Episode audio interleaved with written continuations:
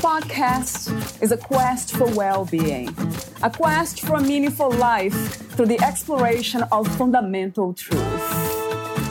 Enlightening ideas, insights on physical, mental, and spiritual health.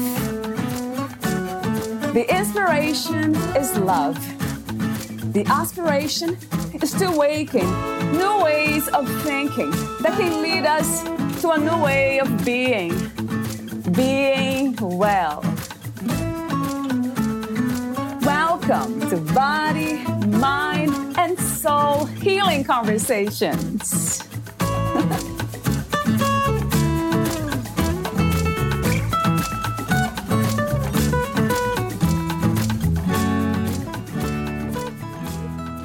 Valeria interviews Tracy Walder, the author of The Unexpected Spy My Secret Life Chasing Down Some of the World's Most Notorious Terrorists.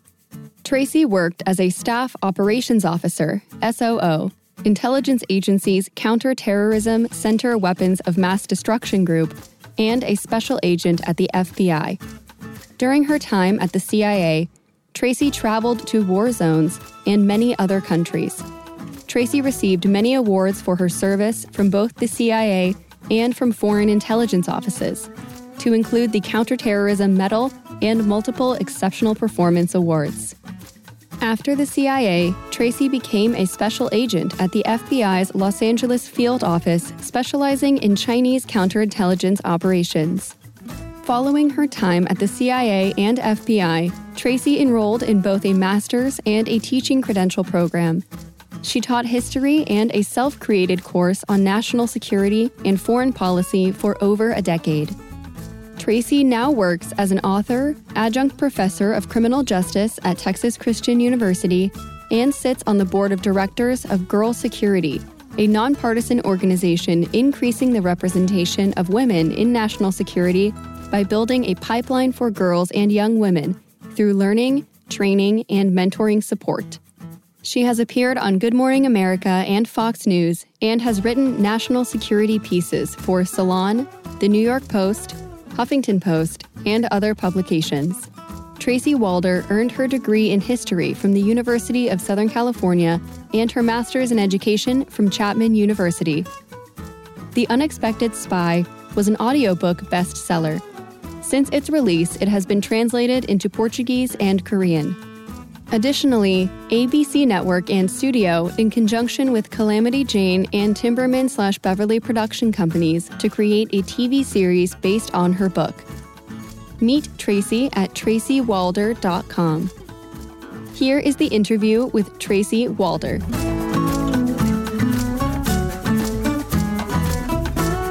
In your own words, who is Tracy Walder? I think Tracy Walder is uh, tenacious um, has a strong moral compass, um, and is not afraid to take risks. Mm, I love that. so, before we talk about some of the topics in your book, The Unexpected Spy from the CIA to the FBI, My Secret Life Taking Down Some of the World's Most Notorious Terrorists. I have a few warm up questions, as I mentioned off record. So the first one is what is your own definition of courage? My own definition of courage is doing what is truly right and not doing what everyone else thinks is right. To me, that's that's the true definition of courage. That's interesting about this topic of right and wrong, right? It's uh, so personal in so many ways. I have three questions for you about life itself. What is life to you? Not what life is about, but what is life itself? That's a hard question. Um, life to me is just sort of one big journey to find answers to questions that you have.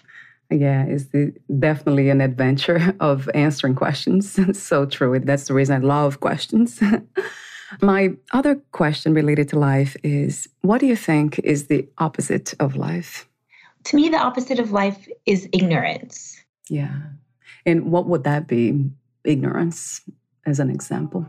Ignorance to me would be never wanting to meet people who are different than you, never wanting to have experiences that are different than your own. To me, that's not living life. And that makes me think about courage again. Yes. Having that courage, the heart to just meet life on its own terms as it comes, right? And my other question about life is what do you think is the purpose of the human experience? I think the purpose of the human experience is to make for the next generation things better than they were for us. And that means our next generation of children, our next generation of businesses, our next generation of everything to leave it sort of better than how we found it. Mm, I love that, Tracy. Yeah, I agree. And I'll be exploring that more in a moment. how can we do that? Make this world a better place for all of us, right? And the next human beings to come. What does it mean to be a woman to you? To me, being a woman is freeing but sometimes confining. Um, it's sort of this weird dichotomy. So I'll ask you two more specific questions. What do you love the most about being a woman? What I love the most about being a woman, yeah. um, well, there's a couple things. I think the first one is, I guess, more tangible in nature, which is I'm a very feminine person, so I, I like the femininity um, associated with being a woman. I love that aspect, but I also like some of the, I guess, soft skills that I think women have more of, which is sort of empathy, listening, seeing things from kind of a 360 perspective. Um, so those would be more sort of the non tangible skills. So, in a way, you're saying that we have some trades that men don't have, comes more natural to us, these trades? I believe so. It's not that I think we're better, I think we're the same, but I think both genders have things that are indicative to that specific gender or sex. Yeah, I agree. Do you think that some careers, some positions, they are a better fit for men than women?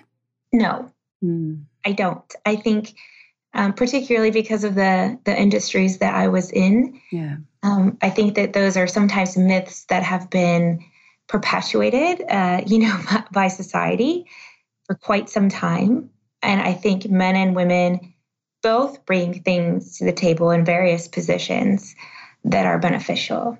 So you believe that we can actually occupy any position? I do. That there is. There's no such a thing as um, some things being better for men or for women. Yeah, that's such an interesting subject because I see a lot of women who choose more nurturing careers like being a nurse, a school teacher, authors, perhaps too, people who write about compassion, love, and all these soft, beautiful topics. So, in a way, we are more flexible in a way than men are.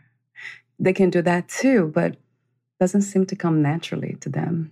I think part of the issue is that you know you've had a long time where you know men and women were not you know women didn't even have the right to vote um, and so typically, I guess, dangerous jobs, uh, law enforcement, those kinds of things um, were viewed as what's called man's work. But I think that that's just a confine that's been placed on there by by society.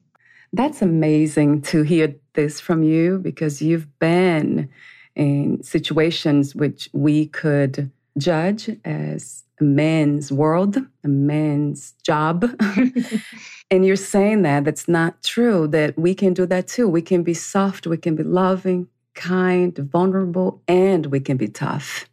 And we can be smart, we can discern, and we can think when we have to. I think so. That. Mm, that's wonderful to be in your presence.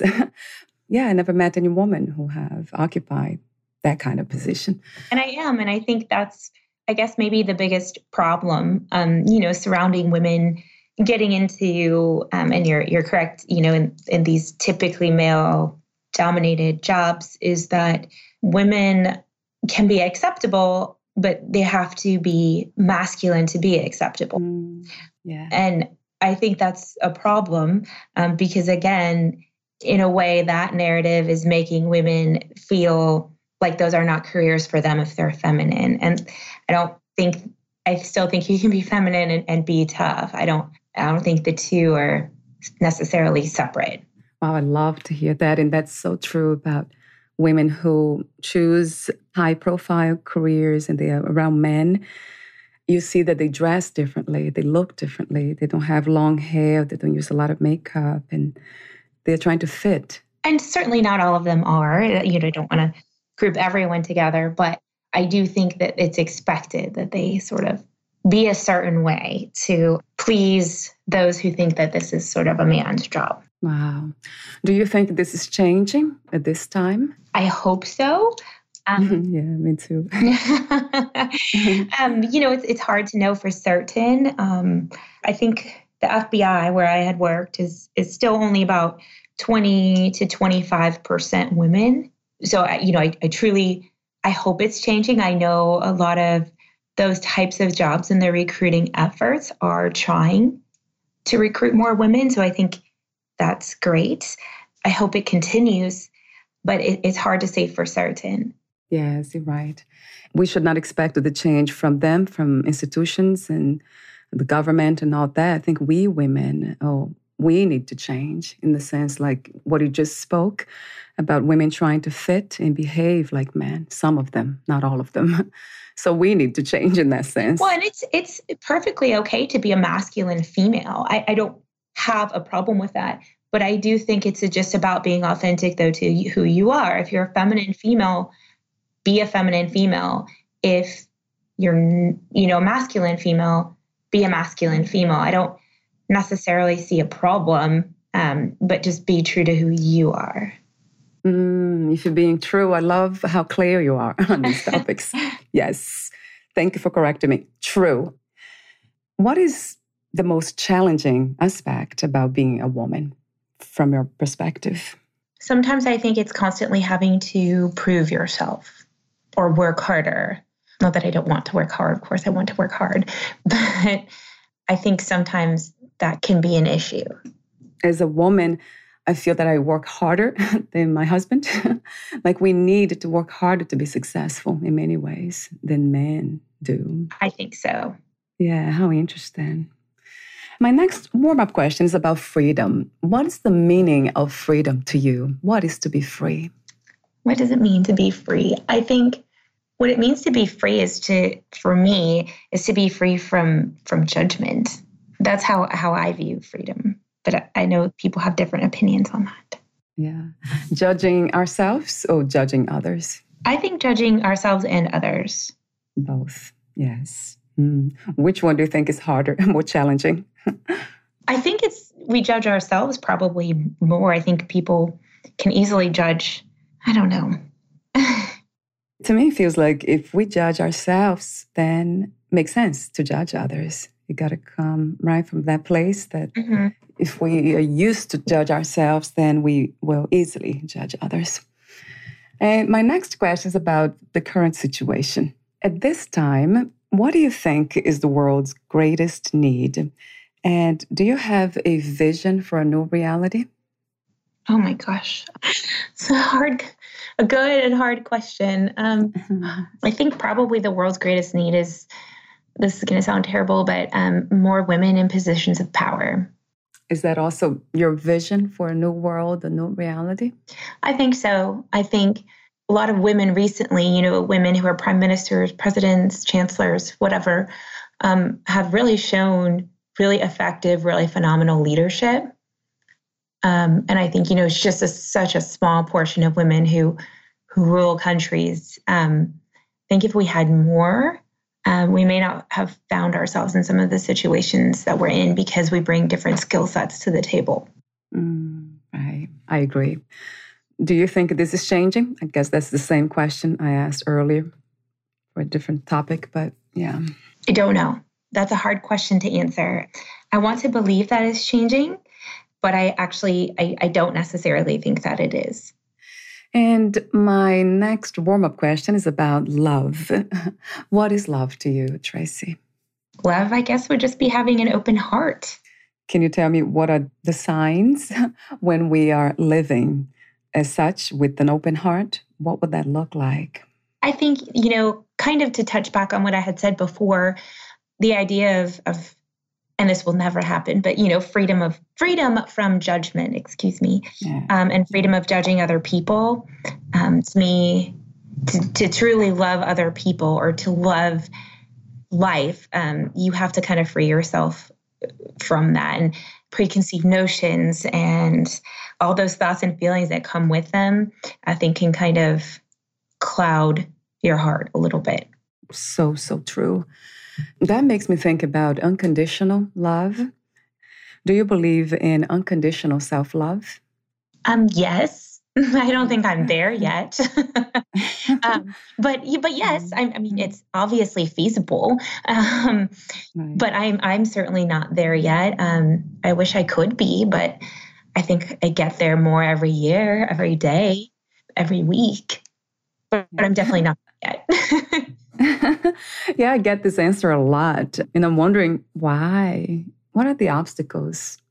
You know, I think we as a society, right, are, you know, I think about I have a young child and I think when she was really, really little, she did have unconditional self love. You know, the whole idea of it's okay to love yourself and think you're awesome. But I think as we get older, we're told not to think or feel those things anymore. And so now, you know, in my 40s, I'm sort of self-conscious of that, I guess. So maybe that's a societal problem versus I, I don't know. so it's almost like an unlearning practice, right? More than learning to love ourselves unconditionally. It's um, trying to uh, be aware of the obstacles, what have got in the way, and you're right, the opinions of others. Maybe we value the opinions of others more than we value the opinion of right? Um, you know, that's a great question. I don't, mm. I don't know. I think maybe we do um, because we're sort of taught to. Right. And also because it's something innate in us, right, Tracy, to want to connect deeply with others and please others. Uh, yes, I, I think women tend to be pleasers, you know, if you will, more so um, than men, for for sure, absolutely. Yeah, so maybe connected to that. And my next warm up question is about inner peace. What is your understanding and idea of inner peace? Well, for me, inner peace is, you know, finding what I like to do and doing that. That brings me sort of a sense of calm and peace. But but that's me peace and calm, they are one and the same to you? For me, yes. You know, because I view like a calm brain um, as as a peaceful brain. But but that's that's me. Right, right. What, where, and who is God to you? I don't know. I'm not as I'm not a very I believe in God. I believe that God is more of this like spiritual being you know, not a, a person. And I, I, believe that there's only one, um, but that's what my faith teaches me. I think, I don't know where God is. I don't think God is a tangible thing. I never have. So I think God is sort of everywhere all the time, mm-hmm. um, which I know sounds kind of ridiculous because I know that's not feasible. But I just believe that God is there for every single person. Mm. I love that though. and I do believe that God's everywhere. everywhere. Oh, you do? I believe that, absolutely. Although I don't connect the idea of God to an entity, it's just this amazing energy of unconditional love. I don't connect God to like an actual being or entity. I never have, but that's very much in line with like my my religious faith though. So I can't say if that's just how I am or how I've, you know, learned mm-hmm. my faith. yes. Let's talk about your work. And my first question had to be this one. How did you become a writer, Tracy? How did I become a writer? Um, so the the way that I became a writer was that I was really I tend to be motivated um, by crisis. Uh, I've always been motivated. My parents have always told me, you know, stop complaining.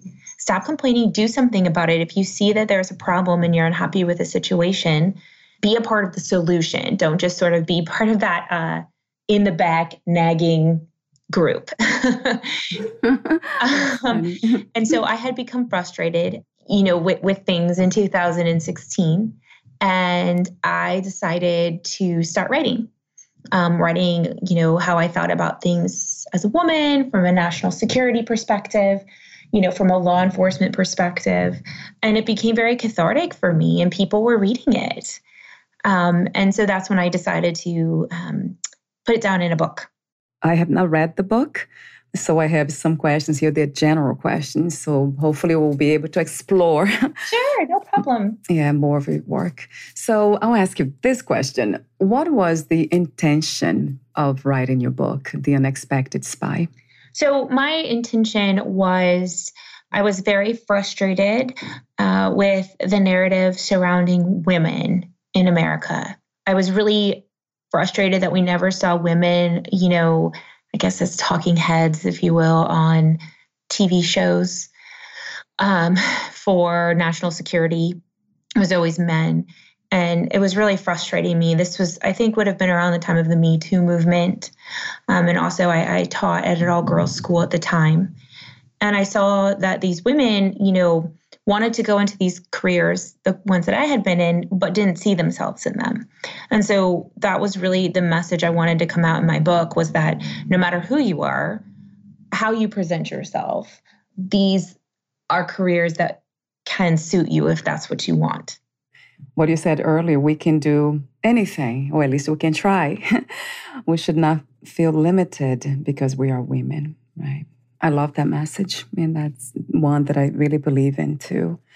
Um, yeah, that's wonderful. And I'm wondering, how do you teach young women to think that way? How do you encourage them? Do you have a program, a course? Or? Yeah. So, um, about 10 ish years ago, I started a course at the school I used to teach at about national security and foreign policy. And I, I did it because the girls had a lot of questions and I had a lot of autonomy in my classroom. And so I said, you know, let's put together a curriculum on this. And it became like the most highly enrolled class. And I think whether the girls went into these careers or not, they at least went in with a global perspective to whatever career it was that they went into. Um, and, you know, I'd break up my class. We'd talk about domestic terrorism, international terrorism, technological careers within there you know all just different kinds of things and and then this year i'm teaching a course on um, women in law enforcement um, and criminal justice so i think making classes for women that women feel comfortable in exploring these careers is sort of one thing that i've tried to do to get that message out there. Yeah, that sounds wonderful to me. I'm wondering if there are some specific trades that these women must have in order to succeed in these careers though. I think it depends on the career. Um, you know cia is a uh, law uh, excuse me an intelligence gathering organization um, and fbi is a is a law enforcement organization so i personally feel that those are two different traits that they would be looking for within the hiring process i think for the cia traits that women uh, bring in that are great are sort of that 360 view of a problem, looking at a problem from kind of all different angles because they gather intelligence. So, you know, what intelligence do you need to fix this problem? Also, you know, critical thinking skills, those kinds of things. I think for law enforcement, um, you know, being a good listener when you're interviewing victims or even perpetrators, um, I think women have those skills um, that men that men just don't have as refined as us. That makes me think about intuition. Do you connect this ability to uh, carefully listen to feelings? I think, yeah, I think my um, intuition is going to sound egotistical, and I don't mean it to. Um, yeah.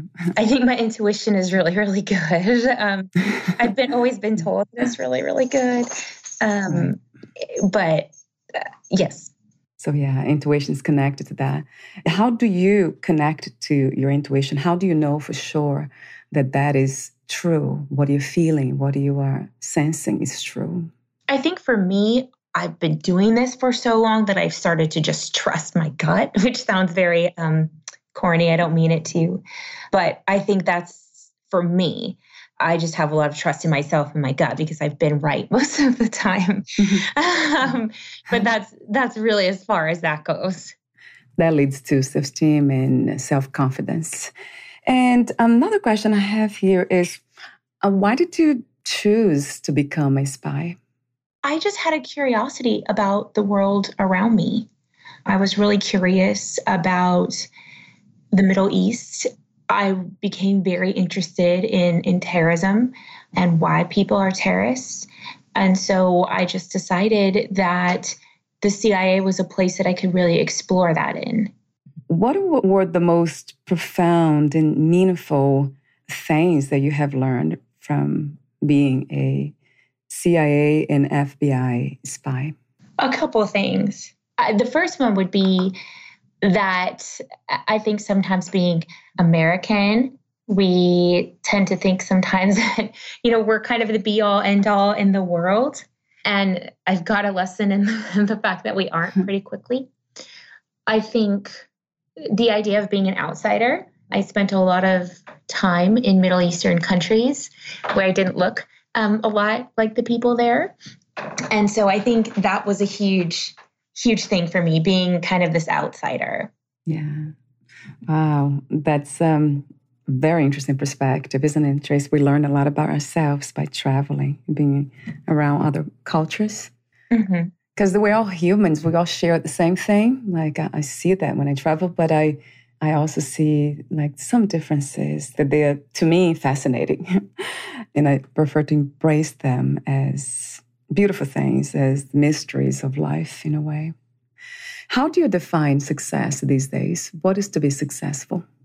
To me, um, to be successful is to be fulfilled with what you have done um, and the imprint that you have made um, in the world and how have you made it better i think that's what success to me it's not about money it's really about what have you done to make the world better what is your definition of strength strength to me means that you've experienced difficult situations loss um, all of those kinds of things um, but you still carry on and look to the future. What was the hardest lesson to learn about yourself and life as of today? I think for me, the hardest lesson is I spent a lot of my life not being very confident with myself um, and who I was. And I wish I had spent less time um, and more time being confident. Tell me about it. oh, boy. if you knew you would die soon, meaning losing the body, would you make any change in your life or do anything differently? The only thing I would have done, um, like I think I said before, confidence was never my strong suit. And I do wish that I had been more confident much earlier on in life. But other than that, there's really nothing I would have done differently. And my last question What are three things about life you know for sure? The three things that I know for sure that you can plan all you want, but a lot of those plans are never going to come to fruition. The life is totally unpredictable, but that life is really fun. That's an interesting observation about making plans and expecting life to be in a certain way. We all do, the control factor. Yes. so true, Tracy. Thank you so much for your presence, your wisdom, and your confidence. and you're a lot of fun to talk to. Oh, thank you. thank you. And my last technical question Where can we find more information about you, your books, products, services, courses, programs, and projects? Um, so I would go to my website is tracywalder.com or on Twitter, I'm at Tracy underscore Walder. Um, or uh, you can buy my book, The Unexpected Spy, on Amazon, Barnes and Noble, Target, or wherever your local independent bookstore is. Wonderful. Thank you so much again, and we'll talk soon. Thank you for having me. Thank you, Tracy. Bye for now.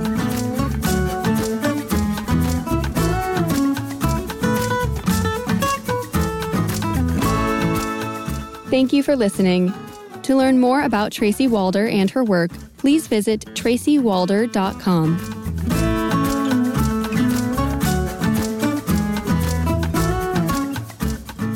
learn more about this podcast, please visit fitforjoy.org slash podcast.